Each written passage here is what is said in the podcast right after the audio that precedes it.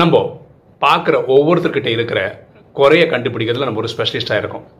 ஆனால் அதை விட ஃபாஸ்ட்டாக அவங்களுடைய நல்ல குணத்தை கண்டுபிடிக்கிற ஸ்பெஷலிஸ்டாக இருந்தால் எவ்வளோ நல்லாயிருக்கும் நம்ம ஒரு தப்பு பண்ணால் இறைவங்கிட்ட உடனே மன்னிச்சிடுன்னு கேட்குறோம் அதே மாதிரி அடுத்தவங்க பண்ணுற தவிர உடனே மன்னிக்கிற குணம் நம்ம வந்தால் எவ்வளோ நல்லாயிருக்கும் இந்த மாதிரி நம்ம மைண்ட் செட்டை ஃபைன் டியூன் பண்ணிட்டா நம்ம வாழ்க்கை சிறப்பாக இருக்கும்.